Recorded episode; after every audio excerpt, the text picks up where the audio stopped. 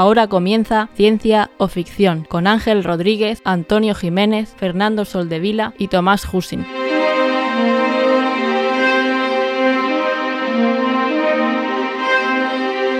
Bienvenidos a Ciencia o Ficción, un programa sobre la ciencia y la tecnología que encontramos en libros, series, películas y básicamente cualquier plataforma. Yo soy Ángel y hoy me acompañan eh, pues la plana oficial de momento y vamos a empezar con la con lo que el público ha venido a ver.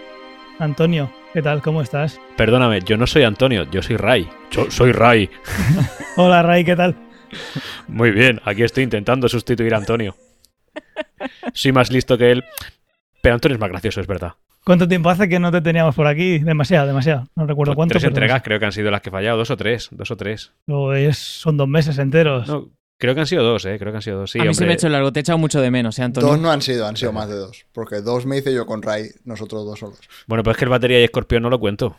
Ese no es ciencia ficción, yo ahí no participo. Ya, claro. Ese de momento es ciencia ficción, pero de ahí puede salir un O spin-off. sea, los baterías de escorpión fueron porque no había nadie más. Bueno, O entonces decir- oficialmente, oficialmente puedo decir que Fernando ha faltado a 21 ya puestos. Sí, pero no. Yo no he firmado nada en el ya puestos. ¿eh? Ni yo en batería y escorpión. Bueno, Como podéis escuchar, Fernando también echaba mucho de menos a Antonio. Sí. Yo me alegro mucho de estar aquí y por fin he vuelto a, a mi casa, la que siento mi casa, y ya está. Hacía tiempo que no venía y ya por fin, por fin he podido hacerlo. Muchas gracias por invitarme. Tomás, ¿qué tal? Gracias. Que decías en el falso directo que, que por fin te, te vamos a, a dejar las esposas. Ta- ¿Tan, tan incómodo es para ti venir a, a este podcast? No, eh, palos con gusto no duelen, como dije en el falso directo. Es que hoy es nuestro último episodio antes de irnos de vacaciones y bueno, como el último día de colegio, pues estoy deseando, y perdonadme que lo diga, pero estoy deseando que acabe solamente por decir, guau, ya está, ya hasta dentro de dos meses no, no grabamos.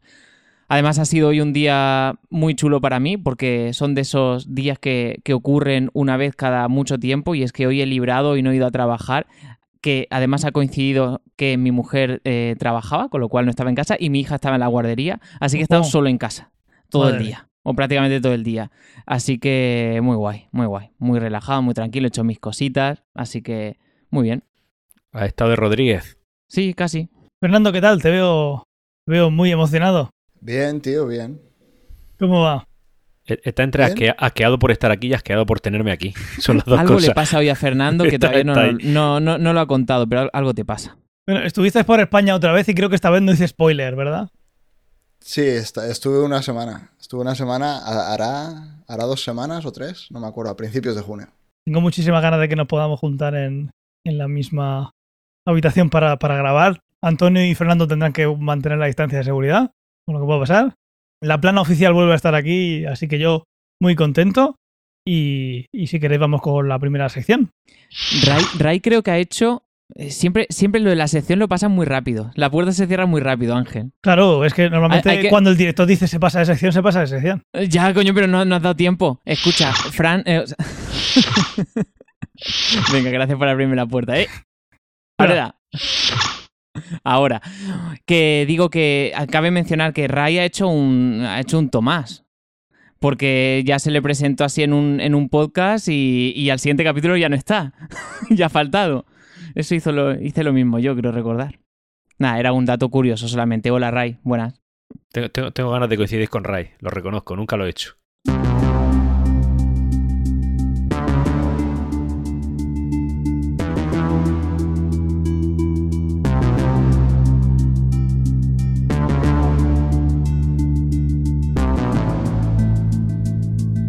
Y eh, antes de, empezar, como, ya hemos dicho, esta va a ser la, la season finale, el final de la cuarta temporada. Esto no quiere decir que de aquí hasta que volvamos no, no vayamos a emitir. Esto lo que quiere decir es que yo no, no voy a parar ni un minuto más en editar, por lo menos este podcast. Entonces, esto no quita que un día pues aparezca un batería de escorpión, si Fernando y Ray lo quieren, o si quieren, a- a- eh, si aceptan invitados como yo en batería de escorpión o si hacemos un charlando o lo que sea. Lo digo esto porque, como sabéis, emitimos en Twitch y ahora más que nunca, sobre todo en esta época, que no vamos a emitir, que no vamos a hacer podcast, seguidnos en Twitch y activar la campanita. En YouTube podéis activarla y cada vez que alguien lo emite, o sea, pone un vídeo, pues te enteras.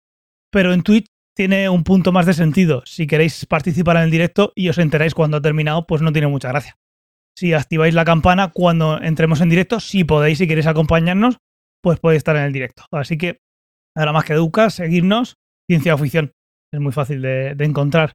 Y activar la campana, así si llega ese día en el que emitimos algo en este verano, que luego no se editará y no se emitirá en podcast, pues podéis acompañarnos y, y charlar con nosotros. Alright. Y vamos a empezar con la recomendación de la semana. ¿Quién quiere empezar? Venga, pues si queréis empiezo yo.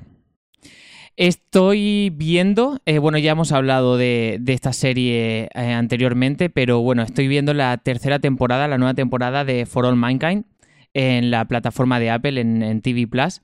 Y bueno, me está gustando bastante, es una recomendación, no es una no, no recomendación, es una recomendación, la verdad es que está bastante guay. Y nada, pues eh, un poco ah, por hacer así una sinopsis rápida sin entrar en spoiler, se vio al final de la segunda temporada, básicamente la tercera, ya hemos dejado de, de luchar con, con, otros países por la, el tener la hegemonía de la Luna, sino que ahora nos vamos a una carrera espacial para llegar a Marte. Así que todo se desarrolla en torno a, lograr esa hazaña. Así que bueno, está, está muy guay. Tiene un poco de cosas raras, ¿no? Porque está un poco ambientada en finales de los 80, principios de los 90, y ves eh, ciertas cosas, ciertas tecnologías, como por ejemplo un, un Apple Newton, haciendo una llamada FaceTime y dices, Sí. vale, me cuadra, me Sí. cuadra porque son, es un dispositivo de, de aquella época, me puede cuadrar, pero luego ves algunos centros de mando con unas pantallas ahí adheridas a la pared de, de LED que dices, Dios, esto, ¿por qué, no? Entonces, pues bueno, este es un poco así, hay un poco de cosas que te, te descuadran, pero está, está bastante guay. Sí, tiene que estar muy chulo estar ahí en esa mesa diciendo, a ver, ¿qué ponemos, qué no ponemos? El otro día vi un artículo en el que se veía que habían puesto un iPhone 12 y estaban simulando que era la Newton, la carcasa 6, la original. Y a mí me está gustando mucho. El primer capítulo, por ejemplo, parece una película. Ahora sí que es ciencia ficción. Lo otro era una, una ucronía, ¿no? En la que son eventos que ya habían pasado en, en nuestra realidad, pero se habían... eh, había habido una bifurcación por un punto, ese punto que hemos dicho muchas veces que es que los primeros en llegar a la Luna fueron los soviéticos en lugar de, de Estados Unidos, y hay una bifurcación, pero era todo cosas que hemos visto en el pasado, pero pasando en distintas fechas y haciendo evolucionar la tecnología y la sociedad de manera distinta. En este directamente ya es ciencia ficción. Estamos yendo un pasito más allá y lo que se ve son cosas que ya están por delante y que presumiblemente en unos años, décadas, veremos, porque no es ciencia ficción de ahora cogemos un agujero de gusano y viajamos a otro universo. Es plantearse salir eh, hacia Marte desde la Luna, desde la Tierra, que haya una empresa que privada que esté compitiendo tú a tú con, como, con la NASA o con la Unión Soviética. Son cosas que parten de nuestra realidad, pero yendo un poquito más adelante. Está muy chula. Llevan, no sé si tres eh, o cuatro episodios cuando estamos publicando esto. Y, no sé cuántos van a ser, pero está muy, muy chula. Cada temporada está siendo mejor que la anterior, eh, a mi gusto. Me, me gusta, me gusta lo que oigo, porque recuerdo ver la primera temporada, que me gustó bastante. Fue cuando hicimos lo del crossover con, con Tomás. Y, sí que es verdad que no me emocionó en su día, pero esto de la carrera por, por llegar a Marte sí que me, sí que me interesa. El crossover, que si, que si habéis recibido ya vuestra revista Ciencia o ¿eh? ya la tengo aquí, un, un ejemplar. En uno de los artículos, mira, mira cómo suena, he hecho una impresión. En uno de los artículos está ahí un- una imagen de, del crossover de un Antonio, un Ángel y un Tomás bastante más jóvenes en este mismo estudio 1. Y Son eh, versiones prepandémicas. versiones prepandémicas, es verdad. Es Ángel verdad. tenía más pelo. Eh, no, tenía el mismo. En ese caso, estamos igual. pues sí, eh, si tienes la oportunidad de seguirla, Antonio, te va a gustar cada vez más. Si queréis, sigo yo. Perfecto. La que, la que he visto y que además recomiendo, que no es en sí la serie de ciencia ficción, pero sí que Ya tiene estamos, bastante. Antonio. Los viejos No pero, clásicos. tiene, no, pero tiene un montón. Que no, coño. Hecho, dejarme hablar, por favor. que, pero tiene muchas cosas que sí que podrían ser ciencia ficción. De hecho, oye, sí, es ciencia ficción, ¿vale? Pero podría ser verdad. Es la de, la de Gotham. La de Gotham. La serie son cinco temporadas, las cuatro primeras son de veintitantos capítulos, la quinta tiene nada más que, me parece que son 12 capítulos y tal. Y es, eh, bueno, pues para los que no lo hayáis visto, entiendo yo que todos los que ven ciencia ficción más o menos saben de qué va el tema. Eh, pero bueno, básicamente es cómo es la vida del capitán eh, James Gordon, ¿no? De la policía de Gotham, y de ahí hasta que, hasta que renace Batman. Digamos que hasta que Batman se, se crea. Y entonces, pues, eh, ahí sa- salen prácticamente todo el portfolio de malos que tiene Batman, todos, cada uno con su historia de ciencia ficción, es decir, están ahí por, por motivos raros de, y, motivos que le han llevado a tener esos poderes, y al final, pues, pues en fin, un entramo bastante chulo, una serie policíaca, bastante negra, gótica, eh, tiene muchas, eh, muchas cosas que te pueden desencajar en cuanto a, a términos de ciencia ficción, también, en fin, eh, algunos fallos de argumento, pero en general la serie está, está bastante bien, merece la pena. Me, me- me ha gustado un poquito menos que la de que la de Agents of Shield, porque esa me parece que es épica, pero, pero creo que merece mucho la pena verla. Sobre todo hay que aguantar el primer tirón. La primera temporada es la peor de todas. Entonces, y, y todavía, y aún, así, aún así es entretenida. A partir de ahí mejora. Y ya la última temporada, sí que es verdad, los últimos capítulos es como. Nos hemos quedado sin presupuesto y esto hay que cerrarlo. Y hay dos capítulos que lo cierran ahí un poco abruptamente. Pero bueno, cierran todas las historias y eso a mí me gusta. Así que la recomiendo bastante. Yo me quedé, eh, creo que fue al principio o a mediados de la cuarta temporada, no, no pude seguir viendo más en aquel momento, ya me, me desenganchó, pero conozco un poco eh, de qué va la quinta temporada y, y, bueno, ya por, por verla, ve- ver terminar la serie y ver cómo termina, pues merece la pena quizás retomarla para, para terminarla. El buen recuerdo que tengo de esa serie era Alfred. O sea, Alfred para mí eh, en esa serie era mm, pf, eh, el, el máquina de la Sí, serie, ¿no? eh, tiene, tiene momentazos, Alfred. Porque Mm, es como eh, un. Bueno, la, la historia de Alfred no es un secreto, pero bueno, básicamente él fue, él fue militar, tal, y ahí se ven pues, muchas facetas en las que, como tiene que criar a Bruce Wayne, esto no es un secreto, tiene que criarlo porque sus padres han fallecido, la base de todo, de todo Spoiler. Batman. Bueno, que los padres de Batman mueren, no sé, es como si te dijera qué pasó en Que, la va- que Superman vuela, ¿no? Pero Exactamente. De hecho, yo la vi en versión original y, y me gustó mucho pues el, el tipo de carácter de Alfred, ¿no? Ese tipo mayordomo británico, además el acento que tenía, la, la- Sí. la forma de hablar que tenía y no sé, me, eh, fue un personaje que, que te- cada vez que salía en pantalla mm, me, me seguía enganchando a la, a la serie. Era lo que me... Esta Era serie la también lo que te dice es que muchas cosas que de Batman son, son de Alfred, realmente. Mm. Y luego que reparte estopa que no veas. Mm. Sí, bueno, ta- ta- también le zurra, también le, le zampan varias, ¿eh? También come unas ¿Esta es la que sale la mujer de Will Smith? Sí, sí. Las dos, dos primeras temporadas sale bastante, luego ya Sí. menos. Dejé de Hemos verla visto- cuando la reviven. Hemos, sí. Cuando la reviven, la cual, la primera o la segunda vez. Hostia, que dos. Me, ima- Que me no, imagino que, no, la no, primera. Que no, hombre, que te estoy vacilando. ¿Hemos visto, Fernando, algún capítulo juntos de esta serie? Sí, Sí, ¿De la mano? creo que sí. Sí. Abrazaditos. No, cuando abrazaditos vivíamos no. juntos, Sí. me parece. Yo de la dejé también la cuarta temporada. Se juntó Que como lo más difícil y os dejáis el final, no lo entiendo. se juntó que, que dejó de engancharme un poquito, no recuerdo por qué, y que en esa época también salieron, que no recuerdo cuáles, eh, cuáles otras muchas series que, que- que preferí ver, porque me estaba desenganchando de, de, de Gotham, pero cada capítulo que veía me gustaba.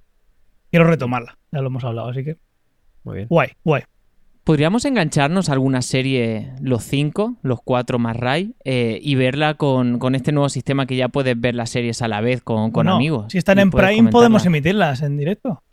Y estamos aquí todos. Sí, co- como hacen ahora mucho en Twitch, reaccionando. Sí, un reaccionando hay que hacer. Y ahora eh, Fernando creo que va a hacer un reaccionando a Doctor Extraño. Sí, ¿la habéis visto? Sí. Hostia, me quedan los últimos 20 minutos. Bueno, Bueno, pues, has visto, has visto ya lo mejor. Que me quedé dormido. Sí, y, y has visto todo el mojón. O sea, no... Bueno, ¿A vosotros os gustó? Mm, Para ¿está- nada. ¿De Doctor Extraño No. estás hablando? Sí, Doctor Extraño, la segunda, Sí. la Eh, nueva. Está entretenida. ¿Qué quieres que te diga? El guion de la locura se llamaba, ¿no?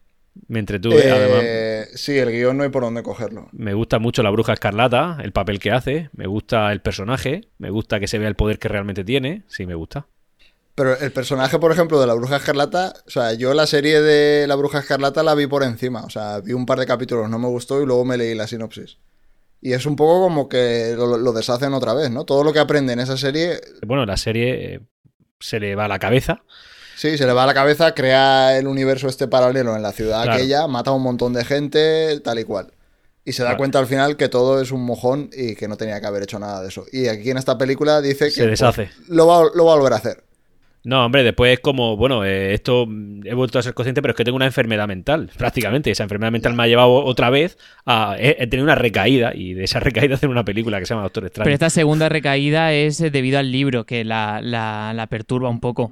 Ya, bueno, no sé. Claro, claro, ahí hay una cosa que la perturba, también es cierto. Igual, también no- nos hicieron algún tipo de multiverso con el tráiler, pues yo me acuerdo del tráiler salía el Doctor Extraño este oscuro que saluda a. Stephen Strange tal. eh, no, bueno, sale al principio, a no ser que salga en los últimos 20 minutos de la película la Sale escena del fi- al tráiler. final, o sea, lo pasa que igual no lo has visto aún, pero te quedará poco para verlo. Vale, bueno, pues entonces sale al final. O sea, nos han puesto en el tráiler la, la- casi la última escena de la película. Bueno, eso lo hace mucho Marvel. O sea, que ves el tráiler y ya has visto todo lo que hay que ver.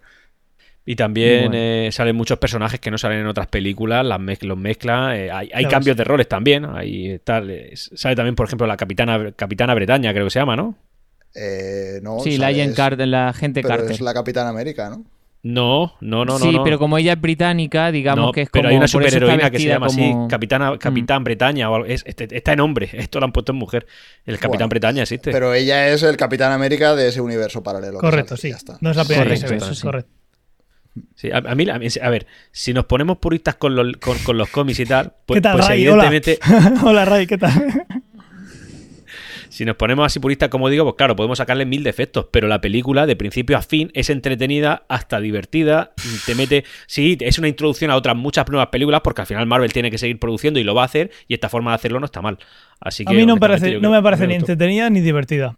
A no ser que Y veamos. La, enésima, la enésima película de Marvel le meto a 14 personajes, porque tengo que meter 14 personajes para que la gente aplauda cada vez que sale un personaje. Ya ves.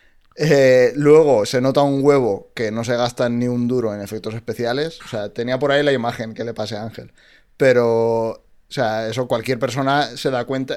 Yo, yo no sé si soy yo, que me, me pasa algo en la cabeza, o me da la sensación de que cada película que hacen se ve peor que la anterior. Me pasa algo en la cabeza. yo, yo creo que es la edad, No, no es la, no es la edad. la, la edad tuya. A mí me parece horrible, quiero decir. O sea, la imagen que te pasé, que era una azotea, es al principio de la película, de hecho. Es Acabo de empezar. buscar el. Como acabas de decir, que no se gastaron un duro en efectos especiales, digo, pues voy a buscar el presupuesto de la película. 200 millones de dólares. Es decir, Sí, dinero se han gastado y no poco. O sea, dinero se han gastado. En qué se lo hayan gastado es otra Eso cosa. es En otra efectos cosa. Entonces, espe- entonces, en efectos sí- especiales ya te digo que no.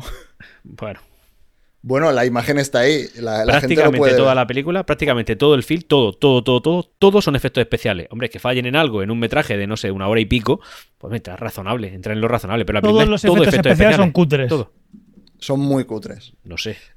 No sé. O sea, no soy un y profesional hay, de esto y para hay decir eso. un millón de planos que estás viendo cómo van andando por un sitio y van flotando por un escenario. O sea, me- es que me acordé porque el año pasado jugamos en el canal el Blade Runner. Y er- es que es igual que en las aventuras gráficas antiguas, donde tienen un fondo que es una foto y el personaje se mueve por Sí. encima y está tan mal hecho que se nota que el personaje va andando flotando por encima de una cosa. Yo estoy contigo, Antonio, no tengo ojos tan expertos como para darme cuenta de todo eso. Yo la Y luego, por ejemplo, ahí. cada vez que vuela es... Está muy mal hecho. O sea, ¿Qué dices? Sí, no, no, no, no- ¿Es que has visto un hilo o qué? No, no, no he visto un hilo, pero se mueven de una manera muy rara. O sea, no se mueven como se tienen Yo, que mover. yo, por ejemplo, al principio, al principio que el, que el Doctor Strange eh, salta de un balcón y tal, o sea, e- esa escena, no es spoiler porque no voy a decir más, ese momento es buenísimo en cuanto a efecto especial. A mí me encantó que se saca la capa de repente y, de re- y- y el salto que pega. A ver, cada uno que lo vea y juzgue. A mí me parece que cada vez se ven peor. Tendréis la Eh, foto en, en vuestra aplicación del podcast. ¿Qué le ocurre a la ¿Qué foto, foto te la habéis mandado? ¿Que ¿Qué le ocurre a la foto? O sea, tú fíjate en la tipa. La tipa está flotando encima de algo. O sea, no. O sea, se nota que es algo puesto encima de un fondo estático que no es real. O sea, eso es algo que me da mucha rabia. Que en los de Disney han decidido que van a grabar toda la película entera en un, en un croma y ni siquiera son capaces de subirse a una azotea a grabar una azotea real. O sea, es todo croma, es todo CGI. Y si, si- a mí no me molesta que lo hagas todo en CGI, pero si haces CGI, hazlo bien y que no se note. O sea, cuando tú ves eso, o sea, yo tuve, o sea, en el momento en el que estaba viendo la película me chocó. Y cuando me sacas de la película porque me doy cuenta de que hay algo que es un CGI cutre, eso es lo que me toca las narices. O sea, no. A mí no me molesta que tú utilices el CGI, si de hecho el noventa y tantos por ciento Claro. de las películas de hoy en día están andando por la calle y hay CGI. O sea, y, y no me Ah, parece mal. la- cuando está Spider-Man llamando a la puerta. O sea que- Hostia, es que aquello era alucinante. Esto es alucinante. Sí, o sea, en la de Spider-Man también había un montón de cosas que dices, no se han gastado ni un duro en hacer Pues el CGI también de me esta gustó. película. Pues también me gustó. Y Me no vi parece todo eso- genial. no- o sea, no vi sí, todos esos a la gente que le guste lo que le, lo- lo que le Genial. guste. Yo te estoy diciendo porque a mí me parece horrible. Sí, sí. Aquí O sea, está. Esta imagen, sobre todo ella, ella es lo que más canta en esta película. O sea, en esta película. ¿por qué? en- si en se esta ve ahí de pie en, el- en la azotea. O sea, no, no es que esté flotando. No sé, yo no lo veo, ¿eh? Bueno, también tienes que verla en movimiento. No sé, me volveré a poner la escena en la película. Ahora Se nota que está hecho- los 20 minutos. Tienes 10 minutos para hacer esto. Hay que hacerlo. Pum, hazlo. Pues yo no le Se veo el fallo, muchísimo. honestamente. Bueno, pues genial, tío. Si, o sea, Pues si mejor esto parece un CGI de puta madre, yo me alegro mucho por vosotros. Es un CGI de puta madre, con- confirmado. Se- Me alegro mucho. recomendado. Me alegro mucho. La película Venga. es cutre a más no poder, igual que todo lo que llevan haciendo últimamente. Y al margen de eso, que me da lo mismo, o sea, luego ya la película tiene un millón de problemas. O sea, todo lo que tenía guay la primera película del Doctor Extraño, que era un poco los. la. digamos, toda la parafernaria visual que utilizaban de la dimensión espejo, de cosas doblándose sobre sí mismas y tal, eso aquí ha desaparecido prácticamente. O sea, ya no queda. De eso ya no queda prácticamente nada. Hay una escena que están en, el, en la ciudad esta de los hechiceros y llega Wanda y ataca la ciudad y aquello es cutre más no poder. O sea, está, todos los hechiceros que están ahí peleándose están todos replicados, que se, todos tirando... Parece una, una pelea más de Star Wars que de hechiceros, porque están todos tirando rayos láser y tal. Y luego otra cosa que me llamó muchísimo la atención, o sea, esta película la vi sobre todo por quien la dirigía, porque la dirigía Raimi y tenía curiosidad por ver qué hacía en una peli de Marvel. Y sí que hay un montón de cosas que son el típico sello suyo, de los ángulos que utiliza, tiene un montón de cosas que son ahí un poco más tirando a terror. eh, hay momentos que Wanda va por ahí moviéndose que parece sacada de, de la peli esta de The Ring o una de estas de terror. Eh, Hostia, tío, pero esa, esa claro, parte a mí me acojonó, ¿eh? esos son cuatro guiños que duran en total un minuto y medio de la película. Entonces no, no sé, no me, no me dijo mucho. Y el guion es. Y el guion no hay por dónde cogerlo. Y, O sea, y la batalla que- esa con la, con, la música. batalla yo qué musical, Yo, yo- yo porque si estaba en el cine me levanto y me voy, pero estaba en casa en el sofá. Claro, no sé, no. Yo creo que han quitado casi todo lo guay que tenía en aspecto visual, lo han sustituido por cosas ultra genéricas, con CGI cutrón hecho rápido y tal, gastándose cuatro duros y. Y, y otra película, y metieron toda la escena del multiverso con todo lo que la gente quería ver, que si los cuatro fantásticos, que si no sé qué, que si no sé cuál, para pues un poquito de fanservice y arreando, no sé, es un poco Pues lo que hay. a mí me dieron lo que quería ver, así que tenéis sello, he recomendado. A ver, yo había escuchado críticas que decían eso, que estaba entre la te- en, en el top 5 de las películas de Marvel. Es No. más, creo que Ray hasta lo dijo, pero no, o sea, Mm. yo no me sumo, no, no, no me sumo a ese carro, no me subo a ese carro. A ver, también es posible Eh, que esté porque es el mala, nivel eh. es. Pero, pero, jolín. No, porque, no, porque hay peliculones. Está Civil War, no, no, hombre, no, hay peliculones. Que no esté en el top 5 puede valer, pero es que de todas las películas de, de Marvel yo puedo recordar una o dos que no me gustaron. Y son ya muchas. Bueno, Bueno, soy menos exigente, ¿qué voy a hacer? Pues si son películas palomiteras, Antonio, prefiero- yo... claro, eso, ¿eh? Es que... A mí me parece genial que hagas una película palomitera, pero Terminator 2 es una película palomitera y está bien hecha. Bueno, palomitera. qué maravilla. Avatar es una película palomitera y está bien hecha. Yo, yo- yo con, Terminator 2 sufría que no vea, de palomitas nada, me atraganto con una seguro. Lo último que están lanzando de Star Wars es palomitero y a mí, por ejemplo, tengo el mismo sentimiento que tiene Fernando con estas películas de Marvel. O sea, no sé si es por, a lo mejor por que soy mayor fan o lo que sea, pero le encuentro defectos a todo. Sí, no puedo sí, verla, me saca de la película. hechas. Sí, correcto, Sí. a mí me saca y no la estoy disfrutando. Entonces, a lo mejor, bueno, a vosotros ha pasado eso con, con Doctor Strange, a mí no me ha pasado. A mí como Antonio, yo pues, pff, la he visto y ya está. También te diría que en general los efectos especiales de las películas de Star Wars están mucho mejor que los de, que los de las últimas de Marvel. Eh, pero- ya no tanto por los efectos largo, especiales, ¿eh? sino por lo el guion. Ahí los efectos especiales no, no tienen sé. pegas. Se nota que está Industrial Light and Magic y todo, el- todo ese entramado, ese cariño que se ha creado desde el sonido hasta todo. Y ahí se nota que y sí. cómo lo hacen, Ahí ¿eh? se que nota. el, Mandalo- el Mandalorian y todo eso eh, lo hacen en una sala que no es más grande que el salón de mi casa. El volumen, esto ya lo hablamos Y- aquí. Le voy a poner un Eh, volumen. lo, la lo- hablamos ya. Y, y eso va a ser pionero. En, en su día se decía que iba a ser pionero y se iba a extrapolar a todo lo que son la- las producciones cinematográficas con, con necesidad de usar CGI. Sí, sobre todo para evitar los cromas. Eso tiene, tiene sus pegas, ya vimos el sistema cómo funcionaba. Eso funciona cuando tú estás desenfocando el fondo. Si quieres hacer un entorno más grande, no funciona. Entonces lo que tú haces es, en Mandalorian, eh, haces un, desenfoque de fondo muy grande y tienes una pantalla LCD, que es, un- es una se- semiesfera, que te ilumina perfectamente. Entonces ese croma eh, que, se utiliza, que se utiliza tantísimo en estas películas de Marvel y muchas otras, que tú estás viendo a la persona ahí que no pega ni con cola, pues desaparece. Y es una, una, una idea fabulosa. Pero bueno, tiene, tiene sus limitaciones. Tiene que ser escenarios controlados, pequeños, que no haya mucho movimiento. Funciona para lo que funciona, pero la idea es brutal. ¿Y qué consigue? Que no parezca que está pegado en un fondo. Como pasa con, yo qué sé, es que... Con la niña en el, en el ático, Las- en la azotea. Y las, La niña en el ático, pero luego la de Spider-Man. Spider-Man. está llena- o sea, la Spider-Man es que está por la calle andando y no hay calle. O sea, es que no, no han salido a la calle. Eso no les ha dado ni el sol. a Y ninguno de esos actores. creímos. Y todos nos Y- lo creímos. ¿Veis lo bien que está hecho? Todos no lo creímos y yo en el momento que empecé dije, madre mía, no sé dónde se ha ido el dinero, pero claramente en efectos espe- en- pagar a la gente que sabe, porque la gente que lo hace, que eso es lo, lo mejor que tiene esto, la gente que lo hace sabe hacerlo, pero no es lo Claro. mismo que te den una semana para hacer una escena que que te den 10 minutos. Y eso es dinero. Y al final da A ver, rabia ya eso. Es, es la, la máquina echada a rodar y van Ya a hacer está. tres o cuatro películas al año, van a hacer tres o cuatro series al año y ya está. Y se van a gastar lo mínimo posible. Y si queréis hablamos de Obi-Wan, eh, que es otro ejemplo clarísimo de, de- de lo mismo. O sea, no en el caso de efectos especiales. no, pero el- en, el- pero en- en otras cosas se va el en- dinero. en el guion, o sea, en- te, te vas al guion y ahí es donde no se han gastado ni un duro. Se nota que Fabro no está, pero vamos, cosa mala. Y yo creo que no estará porque dijo, nada, me voy. Nada, yo quedé con este mojón. No creo, no creo. Yo creo que sí. No sé, est- o estaría haciendo otra cosa, a saber, pero... Los dinosaurios que contó, que contó Tomás estaba haciendo Fabro, por ejemplo. Eso le salió muy bien. Sí. A mí lo que me saca de las películas de Marvel es sobre todo que los, lo- los superhéroes estén constantemente quitándose la máscara, la, la capucha, el casco, lo que lleven en la cabeza solamente para que se les vea la cara. Sí. O sea, están en mitad de una guerra y se lo tienen que quitar para que veamos al actor. O sea, no, Sobre yo todo no estoy. No, eh, sobre todo Spider-Man. No quiero ver el actor en una guerra y le meten un tiro en la cabeza. Yo quiero ver a Spider-Man. Entonces no me lo saques cada vez que habla que tenga que sacarse el casco. Es el efecto Mario Casas de, de Hollywood. en fin, pues ahí queda, ahí queda la cosa. Pues si queréis vamos a pasar a, a- al siguiente, a la siguiente parte.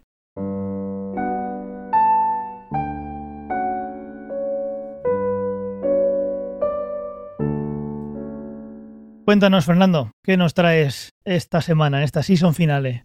Espero que haya un, cliff- un cliffhanger para la siguiente. Bueno, fue un cliffhanger la otra vez porque estábamos grabando en mitad del E3 y justo cuando Del no acabamos de E3, grabar, sí, del no E3 y justo cuando acabamos de grabar era la conferencia gorda del E3 que era la de Microsoft. Eh, entonces ahí salieron un par de cosas interesantes. Salieron un par de cosas interesantes. Te he dejado los enlaces por si quieres poner algo. Eh, me llamó la atención sobre todo eh, un juego que se va a llamar El Invencible, que es una novela de Stanislav eh, Lem, el, el escritor de Solaris. Igual la gente se acuerda más de Solaris que, que de, que de otras novelas, porque hicieron la película, hicieron una película de Tarkovsky y luego hicieron otra película con George Clooney, me parece, Sí, eh, que cierto. era muy mala. Uf, madre mía. Entonces, eh, El Invencible es una historia de, un encuentro con, una. No es una raza alienígena, pero es, digamos, un encuentro con otra civilización.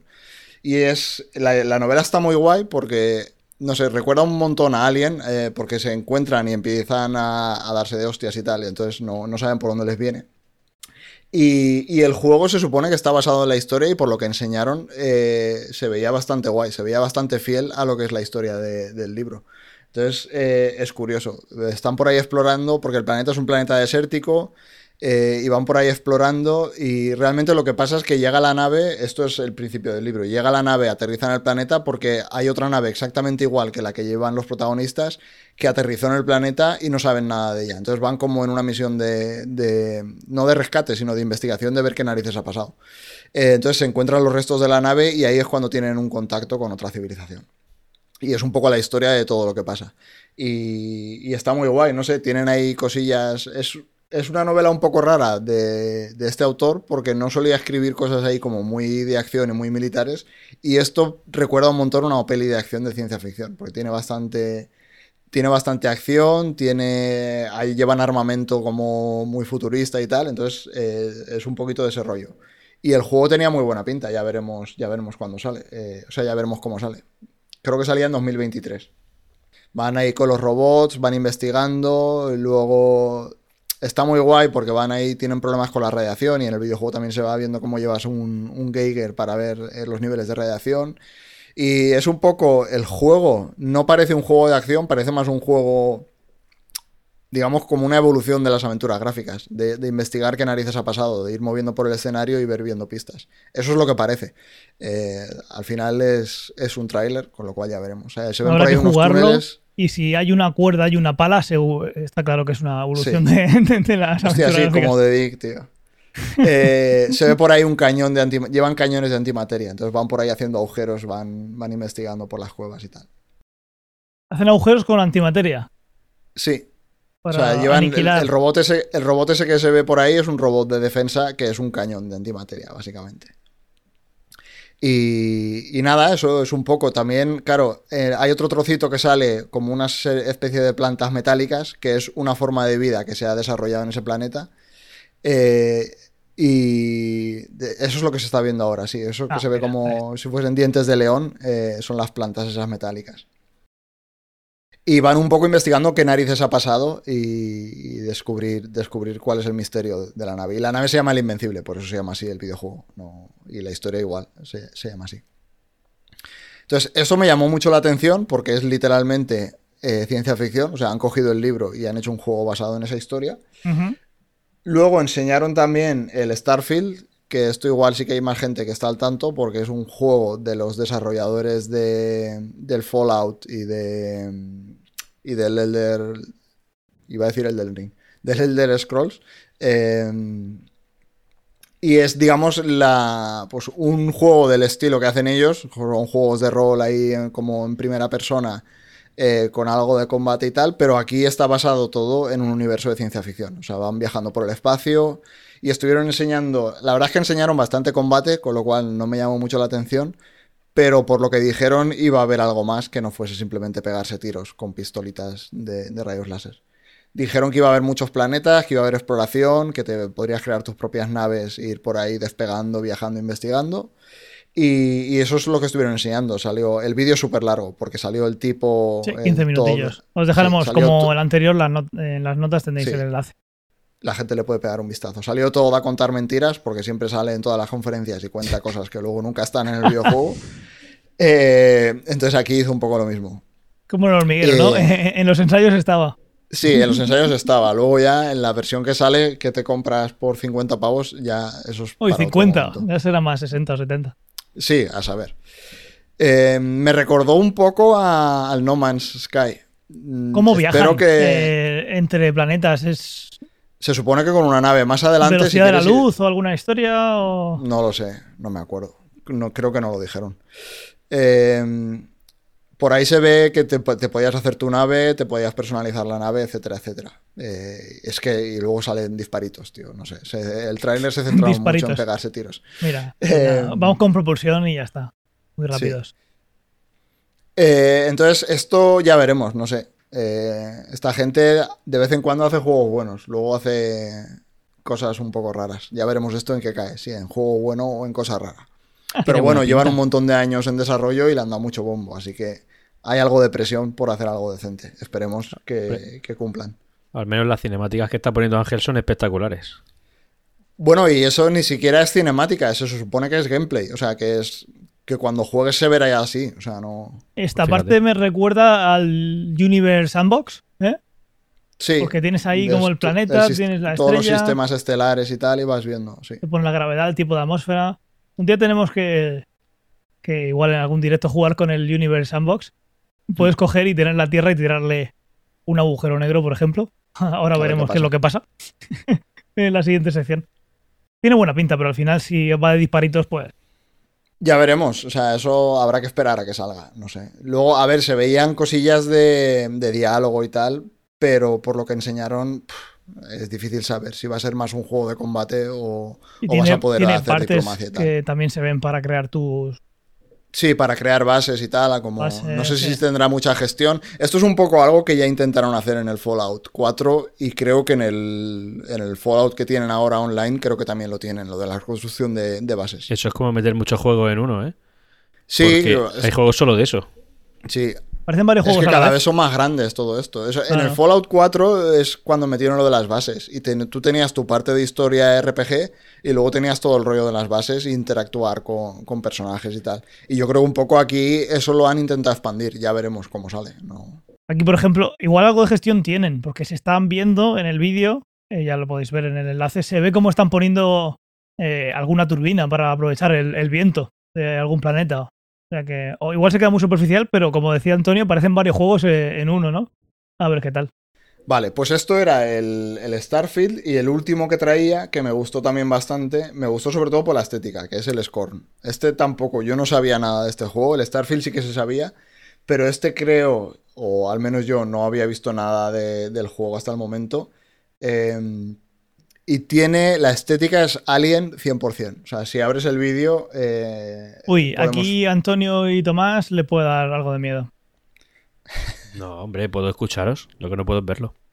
Tengo que cerrar los ojos. Enchufa el tráiler, que está muy guay. Ahí va. Me, me voy. No estoy poniendo el Eh, audio por si hay alguna. Estoy, No, no, no, estoy poniendo no, el audio no por si hay alguna audio. reclamación de derechos Sí, o, o porque si al final lo el- tumbarán. Ahí está. Pero vas por aquí por la nave, o sea, y te das cuenta, las paredes y tal son 100% la estética de, de- de Alien. Y de hecho, si no recuerdo mal, estaba involucrado el hijo de, de Giger. ¿El hijo del Alien? los diseños, sí. No, de Alien no, de, de HG Giger.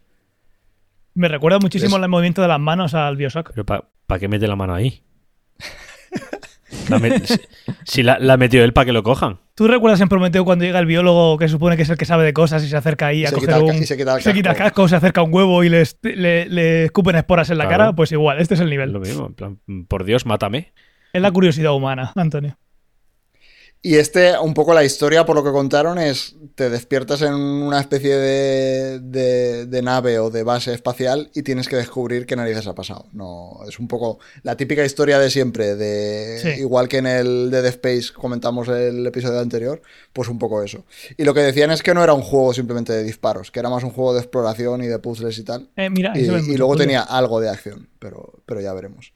No sé, a mí me llamó muchísimo la atención, digamos, todo el rollo artístico. O sea, me gustó muchísimo. Habrá que ver realmente si luego a las tres horas estás hasta las narices, porque es como todo muy recargado, muy oscuro y tal. Igual Ya. acabas hasta los huevos. Pero estoy, estoy pensando este juego eh, de jugarlo con, con casco de realidad virtual. Sí, puede ser curioso. Sí. Es, es- es sufrir de gratis. Porque es todo el rato ahí mirándose las manos, es algo. Sí, vosotros no podríais. Tenéis que hacerlo bajo supervisión de un cardiólogo. A mí po- Ponme un Mario Bros. A mí ponme el Fall Guys, tío. Eh, lo tienes. Podemos jugar, ¿eh? Ahora está en la Switch. Está en la Switch gratis y estoy Sí. aquí viciándome. Se viene directo Ah, hostia, al canal ahora durante no este verano. Ahora no agregamos. Activar la campanita. Vale. Bueno, pues eso fue un poco, digamos, lo que quedó del E3 en cuanto a ciencia ficción curioso era aquello. eh, Está muy guay. visto.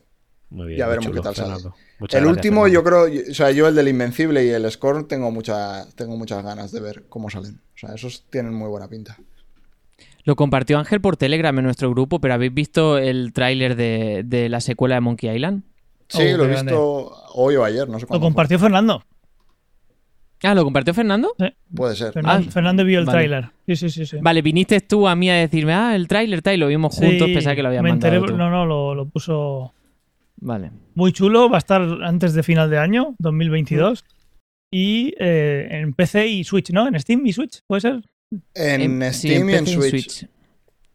Me da un poco de, miedito, miedito del bueno, el hecho de que Miedito tenga lugar en la misma en Melee Island, en la, en la isla de- del primer juego, Return y que sea una especie que sea una especie de refrito y tal, pasando otra vez por las mismas localizaciones, con los mismos personajes, Lo- etcétera. pero también vas a ir a otras de- islas, ¿eh? Ojalá. Claro, no, no, claro. ojalá no. O sea, lo, lo dijeron. O sea, está confirmado que vas a ir a otras islas también. Mm, Vale. Qué Mola guay. porque al principio del tráiler pues cuenta un poco la historia de qué es lo que le pasó a Guybrush con escenas del primer juego y del segundo, el Mm. concurso de escupitajos y todo eso. Y, y nada, pues a ver, a ver qué tal, le tengo ganas. Una última cosa, antes de dejar de hablar de videojuegos, que son las ofertas de Steam, que acaban el día 7 de julio. O sea, cuando se emita esto, aún quedará una semana. Hostia, pues buen, gracias por decirlo, me meteré. Oye, ¿tú qué decías, Ángel? También algo del portal, estuve buscando y no encontré nada. Así en una búsqueda rápida en, en- internet. en- también salía en ese, en ese avance de no sé cuántos juegos, también estaba En la el Switch. Portal. En la Switch. Sí. Portal, Eso lo, sí. anunci- lo anunciaron que iban a sacarlo y se ve que ahora habrán dado ya la fecha. Sí, ahora habrán dado ya la fecha. Yo lo vi en el correo porque no me había dado cuenta. En el correo que venían. Se vienen 28 títulos o algo así, o 27, 26. Uno era, era Portal. Ya, no, era, no es nuevo, pero que parece ser, como dice eh, Fernando, que ahora es cuando, cuando han puesto fecha. No sé qué fecha. es, no- ¿Merece la pena Portal o es Portal 2 el que es...? No, no, mm, merece la pena jugarse el 1 y luego el 2. Y el 2, sí. Aparte, el 1 el uno dura 4 o 5 horas. O sea, es un juego cortito. A ver si alguna vez hace una película Goldberg Binsky, como se supone que iban a hacer de Bioshock, que nunca hicieron. Estaría Yo guay. te, yo te diría que mejor dejar las cosas como están. ¿Cómo están? Sí. Ah, Oye, no pero hay una parte, hay una hay una parte de la trama, de, de la parte de Aperture, que no se ha visto, que, que da para una película. Y, Sí. y ya no es hacer un hecho- refrito de lo que hay. Eso puede estar muy guay. Los documentales que están en YouTube contando todo a la historia de todo el universo Half-Life molan un montón. O sea, la historia está muy guay. Por eso, por eso. Es coger el. hacer No, no hacer como hacen con Star Wars, que podrían hacer un montón de historias nuevas en condiciones y al final eligen lo más. una historia muy cortita y, y muy fácil. Se podría hacer algo bien, pero bueno, esto al final depende de alguien que lo pague. Ok, pues. Si ya lo tenemos todo, vamos a pasar a, a, a mi sección. Pues aquí os voy a traer algo que no pudimos tener en el, en el episodio anterior porque vino cargadito, cargadito, que es el eh, qué pasaría o si sería posible crear un agujero negro en la Tierra y si se podría destruirla, si la destruirías, si sería instantáneo, si tendríamos tiempo, tiempo para verlo, no para escapar. Yo sé la respuesta, Ángel. ¿Sabes la respuesta? Sí, Pues no hagas todavía. exactamente. ¿Esto de, de qué viene esto? ¿Recordáis cuando se iba a poner en marcha el gran colisionador de partículas en Ginebra, el Sí. acelerador de partículas? Sí. ¿Cuántos periódicos pusieron ahí? eh, Puede ser que se forme un agujero negro que absorba Todos. la Tierra. Todos. Todos. Estas tonterías típicas de... Hay que sacar una noticia, ahora la gente va a estar buscando colisionador. ¿Qué hacemos? Nosotros podríamos titular este podcast Doctor Extraño y nos llegaría más, más audiencia seguro porque todo el mundo en estas semanas va a hacerlo. Pero si no va de eso o si es una noticia que no tiene ningún sentido, pues no la hagas. Pero bueno, al final pues todos tienen que cumplir sus objetivos y demás. Cosas que ya sabéis. El caso es que desde que empezó a operar en 2008, eh, algunas personas pertenecientes a la comunidad científica y otros curiosos se han preguntado si se podría abrir- agujero negro microscópico. Después del encendido de este gran colisionador de, partículas de, de hadrones de, de Ginebra, en Suiza, que no fue el primero, pero sí es el más grande, y hay muchas cosas que se tienen que, que para descubrir ahora habría que hacer otro más grande para que tuviera más energía y poder... Ya están pidiendo dinero, ¿eh? Ya están pidiendo dinero. En el momento que llegue Espero eso, volve- no se- volveremos a que no recuperar. Espero que no se lo den. ¿Por qué? ¿Por qué? ¿Por si el agujero negro? Hombre, no, no, por, por el éxito que ha sido el, el LHC, que a mí me daría vergüenza. Ya. Bueno, es que esto. eh, Todo mal, dos, todo mil, mal. do- dos- dos mil personas en cada publicación del artículo. Sí. El caso es que si eso llega a pasar, volverá a salir la noticia. La NASA tuvo que hacer un, un, un reporte, como siempre, asegurando que el, eh, el encendido eh, de ese colisionador no iba a suponer el fin de la Tierra y la humanidad. Pues estas tonterías que no habría que salir a, que salir a decirlas, pero por desgracia hay que salir a decir. A mí lo que me Y- hace gracia es por qué tuvo que decirlo la NASA. O sea, quiero decir, la NASA no es capaz de poner en órbita ya a la gente que lo hacen los rusos y resulta que me tengo que fiar de lo que digan ellos. Claro, pues imagínate si tú lo dices así, pues la gente diría, me da igual, no me fío de la NASA. Seguro que se puede. Entonces, lo que decían es, el encendido del mayor y más potente acelerador de partículas del mundo no desencadenó la creación de un agujero negro. Esto ya fue a, pos- a posteriori. Ahí ma- remarcaba lo de microscópico. En este agujero negro no empezó a succionar rápidamente la materia circundante cada vez más rápido hasta devorar la Tierra, como habían sugerido esas noticias sensacionalistas. Sin embargo, las posibilidades de esto no son cero. O sea, son cero, pero no son cero, ¿vale? No sé si me, si me explico. No se sabe con seguridad si, se, si lo van a crear o no, pero en el caso de hacerlo, eh, se demostraría que los agujeros negros microscópicos son más comunes de lo previsto. Si pudiera hacerse, podría ser que la naturaleza existiese. Pues sí, sería un descubrimiento, eh, ¿cómo se diría? Un... eh, no es el objetivo del acelerador de partículas, pero podría, podría lle- llevar a otras conclusiones que no tienen nada que ver con, con la, con la cuántica. Sería justo lo contrario. serendipia, No. Algo así se llamaba, ¿no? Es que no, no recordaba el nombre. Entonces, eh, ¿qué pasaría si un agujero negro apareciese en la Tierra? Serendipia. Estamos todos muertos. Un agujero negro, para los de la LOXE, es un agujero, eh, es un objeto masivo, puede ser cualquier cosa, pero suele ser una estrella. Al final, un agujero negro se define como un objeto en el que la velocidad de escape es más grande que la velocidad de la luz. Tú coges sales a la calle para no darle en el techo y tiras una pelota hacia arriba, la pelota va a caer. Hay una velocidad en la que la pelota no cae. Esa es la velocidad que tiene que conseguir un cohete para salir del pozo gravitatorio. Eh, esa velocidad de la Tierra son 11.000 kilómetros por hora. si nosotros pudiéramos tirar una pelota a 11.000 km por hora, lo que haría es salir de la Tierra, ¿vale? Imaginad que aumentas el- la masa del objeto y la gravedad va haciendo que esa velocidad de escape sea mayor. ¿Qué pasa cuando llega a ser más grande que la velocidad de luz? Que sería imposible salir de ahí. Correcto. Entonces, ni siquiera la luz podía escapar. La luz haría como una pelota. Sube y cae. Eso es un agujero negro. No, necesaria, tiene, eh, no necesariamente tiene que ser un objeto tremendamente masivo, porque si no, ¿qué, qué probabilidad habría de que eh, en eh, gran colisionador de partículas se produjese? Si ahí lo que están haciendo es chocar dos partículas, ¿de dónde saldría esa masa? Es que no hace falta masa. Lo que hay que hacer es que un objeto sea lo suficientemente pequeño y que esa masa permita que eh, la velocidad de escape sea mayor que la velocidad de luz. Hasta aquí bien, ¿no? Entonces, lo que hay que pensar es más quizás en un concepto de densidad. Si es algo muy, muy, muy denso, aunque no sea muy masivo, puede ser un agujero negro. Eh, en un agujero negro de simetría esférica y estático, que esto no tiene por qué ser así, eh, el radio de un, de un eh, agujero negro de Schwarzschild, que es este agujero negro que tiene que tener estas condiciones, porque el agujero negro puede girar muy rápidamente, ya no es esférico, ya sería como un huevo, eh, como, como, como una, como un elipsoide, y que además puede estar moviéndose. Todo eso puede hacer que cambie el radio. El radio en este caso es dos veces g, que es la constante de la gravedad, la masa partido de eh, la velocidad de luz al cuadrado. Si nos ponemos a hacer cuentas, podríamos hacer, por ejemplo, ¿qué radio tendría que tener la Tierra para que fuera un agujero negro? Pues un par de centímetros. Con eso, una masa de- del tamaño de la Tierra, que no es mucho comparado con, con el Sol, por ejemplo, pues sería un agujero negro. ¿Cómo se forman los agujeros negros en el universo? Pues normalmente es como la fase final de una estrella supermasiva que explota en forma de supernova, entonces el núcleo, por la explosión de la parte de fuera, se comprime tantísimo que se convierte en una estrella de neutrones o un agujero negro. ¿De acuerdo? En lo que, eh, ¿Para qué funciona el, gran acelerador, el gran acelerador de partículas? ¿Para qué sirve? Sería otra cosa, según lo que ha pasado estos últimos años, ¿no? Pero lo que hacen en el acelerador de partículas es colisionar partículas.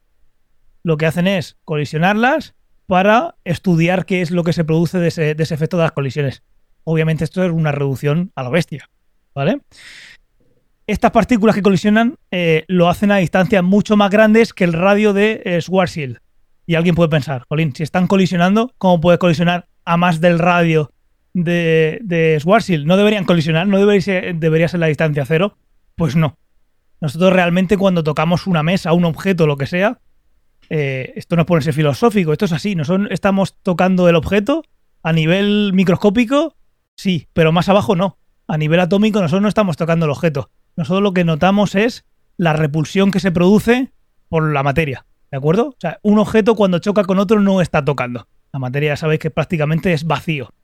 ¿De acuerdo? Hay un montón de espacio entre el átomo y el, y el electrón. Eso lo hemos estudiado todos.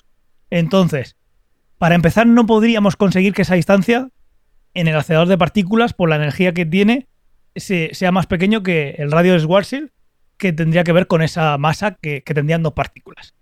Para que os hagáis una idea, la- para producir un agujero negro, los dos protones que chocan en ese acelerador de partículas, debido a la poquísima masa que tienen, deberían acercarse a una distancia muy, muy, muy, muy pequeña. Que el LHC está muy lejos de conseguir. Cuanto más energía tuviera, pues más cerca se quedarían. La energía que produce el LHC se mide en teraelectronvoltios. No vamos a ahondar mucho ahí, pero bueno, e- es un número que vamos a poder comparar, un número con su, con su magnitud. El LHC normalmente funciona a 13 teraelectronvoltios. Quedémonos con este número, 13. Lo que convierte este acelerador en el más potente de- del mundo. Sin embargo, para formar un agujero negro se calcula que la, que la energía sería 10 elevado a 15 teraelectronvoltios. O sea, estamos hablando Bastante más. Estamos hablando de 15 órdenes de magnitud de diferencia, algo que es impensable. No se te puede ir la mano y como se ve en las películas le das a la palanca hacia arriba y de repente es mucho más de lo que pensabas. Ya les gustaría. Ya les gustaría. ¿Cómo, cons- cómo consiguen uno más grande? Pues metiendo mucho dinero, mucha pasta, investigación, que sea más grande, que acelere durante más tiempo. Pues eso, al final, dinero, ciencia, investigación. Ahora, ¿qué pasaría si se crease uno? ¿Se, tragati- ¿Se tragaría la Tierra al instante? ¿Qué pensáis, Antonio y Fernando? Yo creo que va un poco más adelantado en esto. ¿Qué pensáis, Antonio y Tomás? ¿De qué tamaño sería el, el agujero negro? sería microscópico. No podrías ni verlo. Mm, No podías ni verlo. yo Pero está ahí. no. Pues yo creo que algún destrozo hace. ¿Pero se la tragaría al instante? No. Open Kiko pregunta en el pregunta que si entra para examen. Por supuesto. Estamos en el final de temporada. Ahora vienen los. Ahora vienen. eh, en unas semanas vienen en los exámenes finales. Y luego estará en septiembre la recuperación. ¿Qué pensáis? Yo creo que no. No, al instante no. No. Vale. Muy bien. ¿Por qué? Pues algo muy simple. La gravedad de esas dos partículas, si se hubiesen convertido en un agujero negro, seguiría siendo la misma. No vamos a crear más gravedad porque de repente sean un agujero negro. Lo que tenemos es un agujero negro creado por dos partículas que tienen la masa de los dos protones, que han, llegado a estar muy juntos y la velocidad de escape en ese punto es mayor que la velocidad de la luz. ¿Vale? Pero sigue siendo dos partículas muy, muy pequeñas que tienen pues, una masa despreciable. Despreciable, pero bueno, se han convertido en un agujero negro. Suponiendo que el agujero negro se genera, que se genera, ha quedado estático, imaginad que chocan, se crea un agujero negro y se queda ahí quieto, en e- en el aire, dentro del colisionador de partículas. Esas dos partículas empezarían a caer hacia el suelo, ¿no? Como dos partículas de... eh, El tubo por dentro está vacío, entonces caen a plomo. A plomo, pero claro, son dos partículas que pesan poquito. La aceleración de la gravedad no depende de la masa. Entonces imaginamos que empieza a caer el objeto, ese agujero microscópico, hacia, hacia el suelo. ¿Qué empezaría a pasar ahora? ¿Qué pasaría cuando ese agujero negro microscópico llegase a la pared del tubo del, del colisionador? Pues algún destrozo haría, como ha dicho muy bien Antonio antes. Explosión. Algo se tragaría. Esa- eh, eh, eso me gusta, algo se tragaría. Algo se tragaría. Lo que haría este agujero negro es caer hacia el centro de la Tierra. No hay nada que lo vaya a parar. Claro, porque pesa tanto. todo lo que toque, no, va a caer como cualquier otra cosa. Pero tú, si yo tengo aquí eh, mi móvil en la mano, si cae, se para. Un agujero negro no lo puedes sujetar sobre la mano, ni sobre una mesa. Entonces, lo que va a hacer es, según va cayendo eh, hacia el centro de la Tierra por gravedad, va a ir comiéndose todo lo que toque, pero es muy pequeñito. Entonces va a ir cayendo y lo que va a hacer es, lo que se supone que haría es empezar a oscilar eh, alrededor, en el núcleo de la Tierra. Si ha caído desde una altura, yo qué sé, cero a nivel del mar, pararía, pararía en el núcleo de la Tierra. no, no, seguiría. ¿No la atravesaría? O sea, sí la Lo atravesaría. atravesaría, llegaría hasta el otro lado, a la misma altura, si no ha perdido nada de energía, que no debería parar, perder energía, porque eh, no hay nada que lo frene, porque se lo está tragando todo, y lo que se haría es osci- oscilar sobre, alrededor del núcleo de la Tierra. Sería un péndulo. Un péndulo que iría desde donde ha caído, atravesando la Tierra, hasta la otra parte. Y en todo lo que toque, todo lo que toque va a entrar para adentro. Pero es muy pequeñito. Primero, la, alta velocidad de la caída del agujero, porque iría acelerando, provocaría eh, radiación, eso se sabe, pero bueno, en principio no sería mucho problema. Eh, se ha encontrado cálculos de que un agujero negro de masa 10 elevado a 15 o 20 kilogramos, estaríamos hablando, por ejemplo, una luna que no sea muy grande como la de Fo- como Deimos, que es una, una de las lunas de, de Marte, que no es ni siquiera tan grande como para tener forma, forma de esfera, ¿vale? Se calcula que si tuviera esa masa, tardaría varias veces la edad del universo en tragarse la Tierra. Y eso es si tuviera la masa de, de Deimos, que es, pues, una masa tremenda. Estamos hablando de masas que son 40 órdenes de magnitud menores y estamos hablando de algo que pueda pasar en el, en el colisionador de partículas. Entonces, ¿se lo tragaría de, al momento? No. ¿Se lo terminaría tragando con el tiempo? Sí. ¿Cuánto tiempo? Pues muchísimo, muchísimo, muchísimo tiempo. a lo mejor hay uno por ahí y todavía no nos hemos dado cuenta y se está comiendo la Tierra. Pero una cosa que no entiendo, si la gravedad pues, es la misma independientemente de la masa, ¿por qué tardaría tantos cientos de millones de años en llegar al centro de la Tierra?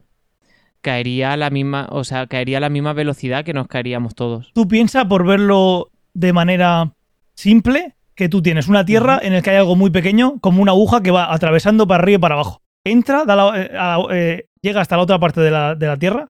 Como ha caído y cuando llega al núcleo está con velocidad inicial, a- sigue hacia arriba y llega a la misma altura y vuelve a caer. Todo eso con la tierra Vale. girando y demás va a provocar eh, que, vaya, que vaya haciendo agujeros muy pequeños eh, una vez y otra y otra en cada pasada. Entonces, la mitad del tiempo se la pasaría yendo en contra de la dirección de la gravedad. Sí, primero caería y cuando cae, cae con velocidad y entonces empieza a subir y la gravedad va parándolo y vuelve a caer como un péndulo. Vale, esa era mi pregunta, que cuál era el final, o sea, hasta cuándo pararía y giraría ya, o sea, se, se cree un giro constante, no sería de repente. Buena pregunta. Pero ¿Cuál es Lo el más- límite? El límite es la altura, eh, a, la, a la altura inicial. O sea, es, es pe- es pendular. Es pendular y ahí no habría rozamiento porque todo lo que toca se lo come. Vale. ¿Verdad, Fernando? Eso es lo que podemos teorizar. Luego esto no va a ser tan simple y las cuentas son bastante más complejas porque tú tienes un obje- Fernando eh, está desmotivado porque esto para él es primaria. tú tienes un agujero negro, bueno, va emitiendo radiación, al principio sería poquita, pero luego también eh, la masa va creciendo en el agujero negro y las cosas cambian y a- al final habría más eh, radiación. ¿La radiación por qué se provoca? Porque cerca del agujero negro la masa que cae cae rapidísima y al acelerarse muchísimo cerca de la velocidad de la luz, o lo que hace es calentarse, emitir radiación. Entonces todo eso va a ir encreciendo. Cada vez que vaya cogiendo más masa, eh, hay por ahí una fórmula que no entiendo, que es de, pues eh, pero que existen y la- hay gente que, las entiende, que, eh, que puedes calcular la, la creación y cómo va creciendo la masa de ese supuesto agujero negro y cada vez pues la radiación será mayor, las temperaturas que se, que se alcancen en el horizonte de sucesos será mayor por la aceleración de las partículas que vaya cerca de ese agujero negro, no las que se trague, sino las que pasan muy cerca, pero aún así tardaría muchísimo, muchísimo, muchísimo tiempo en, eh, en tragarse la Tierra. De existir, de crearse en, en- en ese laboratorio, no sería el pum, se ha acabado, ¿qué ha pasado? Eso va atravesando la Tierra, pero por el camino atravesará algún ser vivo, por ejemplo, un humano. Sí, ¿Ese está muerto o no se, o no se da cuenta de momento? buena pregunta, buena pregunta. Pues imagino que se dará cuenta. O sea, algo no, No o sea, sé, es decir, es que depende ¿se dará cuenta en plan huye notado algo o en No, plan depende ictus del muerto? tamaño del agujero. Pues no, es microscópico, microscópico. No, o sea, pero microscópico, o sea, Que son muchas cosas. es que depende del depende. tamaño. O sea, no es lo mismo 10 micras que 10 Armstrong. O sea, Y es Sí. Armstrong. No sé lo que es un Armstrong, tío. acabo de algo, quedar, ¿no? algo mucho más pequeño que una micra. O sea, el- Joder. si Venga, es lo 10 micras, suficiente. es si grande. es- no, 10 micras es enorme. Yo entiendo que eso. Sí. o sea, Vale, y con 10 Armstrong lo normal es que ni te enteres. bueno, es que ahí es a donde iba. Si el, tama- Estamos si el teorizando, tamaño es pequeño y, el, y es un tamaño, digamos, eh, de distancias interatómicas, pasaría por las cosas y ni, ni te enterarías, porque las atravesaría como, como si no hubiese nada. A, a lo Pues Como hemos dicho antes, la mayoría de la materia es espacio vacío. Claro, es como que todo estaría fuera de su alcance y a lo mejor aceleraría ciertos átomos o ciertas partículas y ya está. Solo, solo cogería algo cuando realmente impactase en, en, digamos, cuando su trayectoria En se materia. cruzase 100%, o sea, no, no pasase cerca, sino justo pasase por la misma posición, eh, por donde hay algo. Entonces, si es suficientemente pequeño, igual no te enterarías o tardarías miles de años, porque es lo, es lo de siempre. Al final, todo esto es una probabilidad. Si la probabilidad de que impacte con algo es una vez cada 10.000 años, pues no te enterarías. O sea, nos habríamos extinguido antes de, de poder darnos cuenta. Correcto. Si es una vez cada año, pues entonces posiblemente también moriríamos antes de darnos cuenta. Porque Digo una vez que cada cabe la año posibilidad de es que todos poco. hayamos sido penetrados, ¿no? A ver, realmente a todas horas Perforados. A todas horas nos está atravesando radiación cósmica. O sea, no. Ya, bueno, Neutrinos. pero eh, eh, esto, esto podría destrozarte. Bueno, eh, igual que la radiación cósmica, Sí. quiero decir. Sí, igual que sí, la radiación espontánea de, de un montón de partículas, la radiación intrínseca al final eh, va de eso. ¿Qué probabilidad hay de que eh, si yo voy a Chernóbil haya u- u- una partícula que me dé y- en el ADN y que provoque una mutación y luego eso dé lugar a una enfermedad? Pues eso al final es probabilidad. No sé si recordáis de esto que se ve en bachillerato un poco antes, el experimento de, de la lámina de, de oro de... Era Rutherford, ¿no? El que la hizo Rutherford, sí. tú ten- tienes. Ahí es cuando descubrieron que el átomo tenía, tenía cosas, ¿no? Eh, tenías una lámina eh, que parece sólida, pero si tú lanzas un haz de partículas, eh, tú ves que hay algunas partículas que chocan y rebotan, pero la mayoría atraviesan y hay otras incluso que se tuercen. ¿Qué está pasando ahí? Hay interacciones con los núcleos, pero te das cuenta que es una en cada muchísimas. La mayoría tienden a atravesar. Por lo mismo va a pasar con, todo lo que tenga. Al final, por eso lo que eh, lo importante es lo que dice eh, Fernando, que va a ser una cuestión de escalas, porque las escalas enseguida van a hacer que la probabilidad cambie muchísimo. Hay cosas que van a ser una probabilidad de que choque una vez cada mm, una edad del universo y vale, no va a pasar nada, pero enseguida puede crecer exponencialmente y que sea una cada 10 años. Entonces ya la cosa cambia. Entiendo. Así que podemos estar tranquilos. Si se crea un agujero negro, pues ya veremos de cómo salimos del. Pero bueno, del ya te digo que eh, los del LHC crear, crear, no Esos no van a ser. nada. Esos no van a ser. Pues, pues bueno, no, no, no quería decirlo, pero tengo una cuenta de TikTok que os va a encantar. Os lo Pues mandaré si por no el grupo. decirlo, lo dejamos para la temporada que viene. Os va a encantar. Lo No, no, mandar lo voy- por el lo- grupo. Cuando vea el próximo vídeo de TikTok lo mando por el grupo de Telegram. Recordad el de Telegram y el de Discord. Esto va- Os digo de qué es, por favor, más ilusión. Lo voy a decir. Cápalo ya, cápalo ya, bórralo ya el grupo No, de Telegram. esto es- mira, es Ya, un tío. y sobre todo ahora que es premium, Antonio, sería fabuloso. Bueno, pues, pues- pues lo mando para el otro. Sí me da igual, si, o pues lo mando para el de Discord. Es, eh, además, esto os va a gustar porque va sobre esto. Esto es un tío que tiene un programa informático, yo no sé cuál es, a lo mejor vosotros lo conocéis, y entonces la gente le plantea hipótesis. Por ejemplo, ¿qué pasaría si la Tierra tuviera dos satélites? Vale. ¿Qué, pasa, ¿Qué pasaría si, la, o por ejemplo, ot- otro supuesto que lo hizo el otro día, si eh, la Tierra estuviera en la órbita de Marte y Marte en la órbita de la Tierra y los cambia? Y entonces lo avanza todo con ese simulador un millón de años, por ejemplo, o cien mil años. Y entonces vas viendo qué pasaría y son simulaciones súper buenas. Y, y la verdad es que cada vez que lo veo, o sea, te, te quedas embobado viéndolo. Os lo voy a, os lo voy a mandar. Eso está guay. Puede ser que esté hecho con el software este que, que hemos dicho antes, Fernando y yo. Se llama Universe Unbox. Está muy, muy chulo. Pero Muy espectacular. Y se, y se plantean hipótesis buenísimas, buenísimas. ¿Qué pasaría si hubieran dos tierras en la órbita? Una, a- una digamos que en el lado contrario del Sol. O sea, pero las dos tierras en la misma órbita. Y entonces se ve lo que pasaría. Pues listo. Yo creo que ya lo tenemos, ¿no? Sí. Muy guay. Qué chulo. El podcast. Pues nada, ya hemos terminado la temporada. Muchísimas gracias por, por vernos en directo, por escucharnos en diferido en YouTube y en podcast. Y como hemos dicho al principio, seguid atentos, activar la campanita en Twitch después de seguirnos, o si se viene algún Fall Guys o, o un full Antonio compartiendo vídeos y reaccionando a TikToks. Reaccionando a. TikToks. Eso de reaccionar me hace una gracia tremenda. Te sigue a varios, a O de películas. sigue a varios Twitchers eh, y te pone a verlo y dice, voy a hacer un reaccionando. ¿Eso qué significa? Que va, que va a echar, o sea, lo mismo que yo hago en mi casa en mi intimidad, pero tú lo, lo, lo pones en directo para que la gente Pero diga, eso ya "Oh". existía, existía ya en. YouTube Sí, con claro. los trailers. Sí, pero ahora y un poco tal, más exagerado. Ya... Ahora llama, yo qué sé. Eh, no, pero es que antes se exageraba también un montón. Yo me acuerdo con los trailers del episodio 7 y tal, la gente, vamos a hacer unos vídeos que se volvían Pero- pero locas, pero que- por generar, por generar clics. Me parece que eso Estamos de- hablando de canales de entretenimiento, es normal. Reaccionando reaccionando a, a respuestas a mi, tu- a, a mi TikTok, que eso lo he visto. digo, Reaccionando a mi reaccionando. Claro, reaccionando. O sea, reacciona tú en, tu, en el váter mientras estás sentado, tío. Deja a la gente en paz, yo qué sé.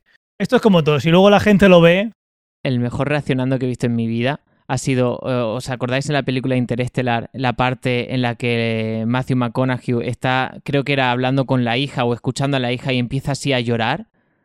Como Mm, una sí, un videollamada. millón de memes, sí.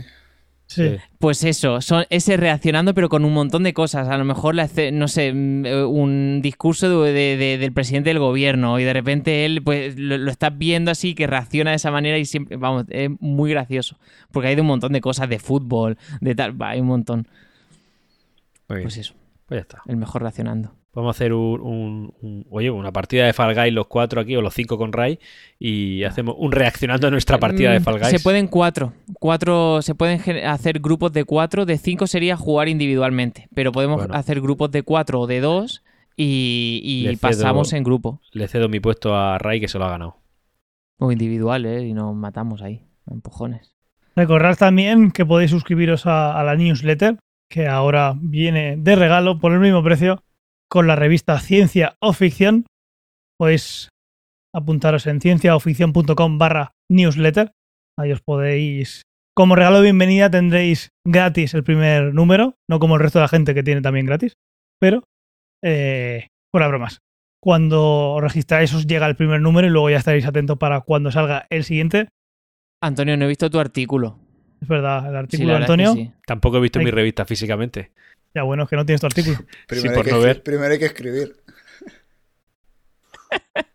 Tenéis todos los enlaces, como hemos dicho, en las notas del episodio. Dadle like allí donde nos escuchéis o nos veáis para que alguien que pueda pasar por ahí piense que puede tener algún valor eh, vernos, aunque sea mentira. Nos podéis seguir en los canales de, de Discord, como, como siempre, y en Telegram para, pues eso, para, por ejemplo, todos los TikToks de Antonio están en exclusiva en esas plataformas. Así que apuntaros ahí. Nos podéis encontrar en Twitter en arroba ciencia o ficción. Y todo lo tenéis publicado, incluso la revista, eh, artículos, todo, todo, todo en cienciaficción.com. Y ya está. Hasta aquí hemos llegado. Muchísimas gracias, Fernando, por estar con nosotros. A vosotros, tío. Tomás, muchas gracias. Gracias a ti por confiar en mí. Antonio, me alegro de que hayas estado en el final de temporada. Gracias, hombre, gracias. Muchas gracias, señores. Nos veremos en algún Fall Guys o, o lo que sea este verano si hacemos algo. Exactamente. Y si no, pues eh, con, con, eh, con el aire acondicionado nos tomamos algo por ahí. Estamos como el Real Murcia en primera federación. Vamos a. Hostia, sigo el ascenso. Eh, joder, cómo se me quedó la voz. Ya ves, ya ves. I- Lo Iba a podéis decir algo escu- más desconcentrado. Lo podéis. Bueno, Antonio para tiene su podcast ya puestos y su podcast de ya puestos. No es un podcast sobre drogas, aunque pueda parecer eso. Cienciaoficción.com barra ya puestos. Y su podcast de Órbita Grana, que es de otra cadena. Que, que ahí lo da todo por el Murcia y estuvo ahí un tiempo sin de celebrar el ascenso a. que que es la, la tercera, la tercera categoría del fútbol nacional, ¿no? No, primera categoría de fútbol. Es irrelevante. Para mí es el primer club en, mi cora- en el corazón. O sea, no da igual la categoría que milite. Da igual la categoría, no importa. Carbonell nos dice Antonio, ¿qué droga recomiendas ahora para el verano? Te lo voy a recomendar. Ya puestos. El podcast. Oh, qué bien tirado. Que por cierto, eh, mañana se publica, bueno, ya estará publicado el último de la temporada, así que Sí. tendrás que verte los que ya Bueno. están porque este verano no hay más. Según se publica este podcast, según se publica eh, Ciencia o Ficción, fue ayer cuando, Estamos cuando todos se de vacaciones. puestos. La relatividad. Pues nada, chavales. Hasta la próxima. A Que cuidarse.